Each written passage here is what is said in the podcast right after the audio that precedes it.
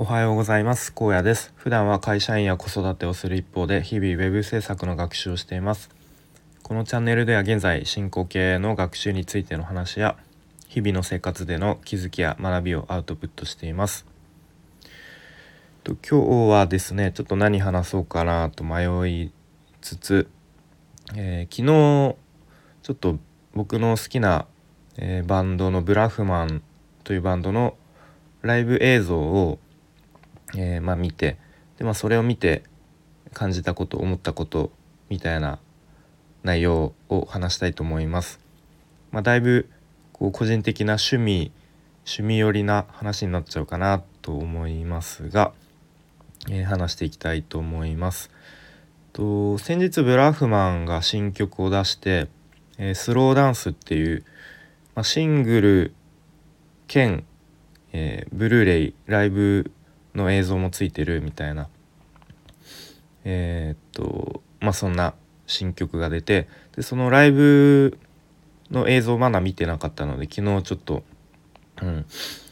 あのちょっとデザインにあの行き行き詰まっていたところちょっと見てみようかなと思って、まあ、やっと見れたっていう感じなんですけど、まあ、内容が今年の6月に ZEP 羽田新しいできたばっかりの ZEP ですね。まだ行ったことないんですけど ZEP 羽田でのライブ。一応ブラフマンのことをさらっと説明すると、まあ、ライブ自体は一言で言うとあの激しい激しくて熱い男臭いみたいな。でもライブはもみくちゃになってもう終わった後は汗だくみたいな、まあ、そんなライブでしたコロナ前は。でもちろんコロナになってから、まあ、そんなライブはできなくなり、まあ、ブラフマンももしかしたら正直もう二度と見れないかなぐらいに思ってたんですけど、まあ、このコロナ禍で、まあ、なんとかこう全曲、まあ、比較的スローテンポな曲での、えー、ブラフマンということで、えーとまあ、今もホールツアーやっていてちょっと先日チケット取れていたけど、えー、まだ妻からちょっと今やめてくれっていうことで泣く泣く、えー、名古屋でのホールのチケット取れてたんですけど行けなかったすごく悔しいんですけどまあしょうがないっていうことで、まあ、今もホールでやっていて、まあ、今年のその6月ぐらいはライブハウスでやってたんですね。で、まあ、それの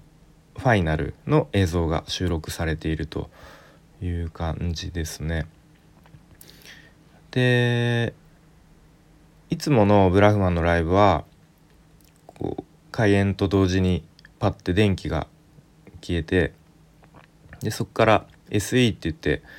えっ、ー、となんだろう最初メンバーが登場する前に必ず流れる曲があってなんかブルガリア民謡のちょっとそういう、えー、民族音楽みたいなのが流れるんですね。でそれを聞いてみんなこう「わ今日も始まるな」みたいなちょっとこうドキドキ、えー、するみたいな、まあ、そういう感じなんですけどそのブルガリア民謡はなしで、えっと、ステージ上に幕が1枚あってで、まあ、メンバーとお客さんの間が幕で仕切られてるっていう感じですね。でそのライブはそのブルブルーガリア民謡なしでいきなりギターのイントロから始まりましたね。で、まあ、この時点からこうちょっといつもと違う内容だなっていう感じでで最初数曲はその幕が閉じたままで幕って言ってもこう透けてステージが見えるんですねメンバーの姿がこうなんとなく影が見えてでステージの後ろからライトが当たるとその幕にメンバーの影が映し出されるみたいな、まあ、そんな演出もあって、まあ、それはそれですごくかっこいいんですね。で途中の「えー、霹靂」っていう曲でその幕になんか雨の演出がされてこうすごくこう曲を盛り立てるというかそんな演出がありその曲の途中で幕がやっと外れてでそこでメンバーの姿がこうやっと見られるみたいな感じの演出でしたね。でなんかこの辺もなんとなくコロナ禍を連想させるというかこうやっぱあのー、距離お互いの距離があるそんなうんなんかこう近い近くにいるんだけど距離感があるみたいな、まあ、そんな感じがしましたね。うん、でまあとにかく MC はもう一切なしでもう次々と淡々と曲を演奏するっていう感じですね。で後ろにでっかいモニターがあってで曲ごとに映像がいろいろ流れてましたね。うん、でその映像がすごくこう曲をより引き立ててくれる演出をしていて例えば一曲、えっと、東北の、まあ、震災後の後によくブラフマンはもう足し足しげく被災地に被災被災地に通ったりしていたんですけど、まあ、その東北のことを思った曲ではどこかな？あれは石巻かな？石巻のなんかこう港町港の風景だったり、まあ、そこで日々暮らす人のこう映像が流れたりしてで、うん、その曲をより、うん、盛り盛り立ててくれる引き立たせてくれるそんな演出がありましたね。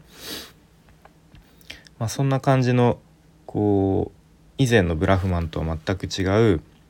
こうスローテンポな曲でのライブ。でもこう伝えたいメッセージとかすごく熱いものを伝えようとしてるのがすごく伝わってきて。でなんだろうな。なんか今までのブラフマンは今できないけどでも今できることを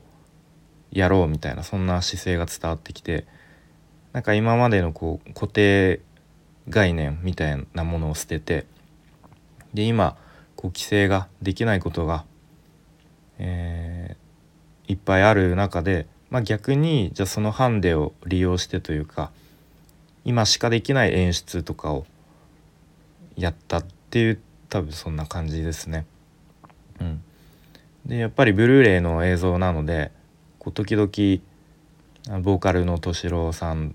にこうなんだろうカメラが向いたりしてやっぱり表情がよく見えるんでこうその歌ってる表情からすごくうんメッセージが伝わってきましたね。うん、でなんだろうこうコロナ禍でなかなかそういうライブとか音楽活動ができないなんだろうな憤りとかなんか虚しさとかもどかしさみたいのが感じられた、まあ、一方でまあ、それでも希望を捨てずに、まあ、今できることを、お互いに協力し合いながらやってまたいつの日かこう近くでもうそれこそもみくちゃになれるようなライブをやろうねみたいななんかそんなメッセージが僕は伝わりましたね。うん、ということで、まあ、ここから、まあ、そんなことを感じてまあ、今やってる僕のウェブ制作のデザインに置き換えたらどうかなって思ったらうんやっぱりその固定概念とかを捨ててでそのやっぱりその今作ってるポートフォリオサイトで伝えたいことがあるのでその伝えたいメッセージっていうのをどうやってこう演出するというかうんデザインによってより見る人に伝えられるのかなっていうのを、まあ、考えるべきかなっていうふうに、まあ、ちょっと無理やりこう自分 自分のことに置き換えて、えー、考えてみ見たりしてました。はい、で本当に、まあ、今やってるデザインがね全然うん引き出しがないし全然進まないですね。まあでもとにかくそれでも 進むしかないのでちょっと1ミリでも前に進みながらやっていきたいと思います。ということで今日はブラフマンのライブ映像を見て、えー、感じたことみたいな内容で話してきました。それでは今日もありがとうございました。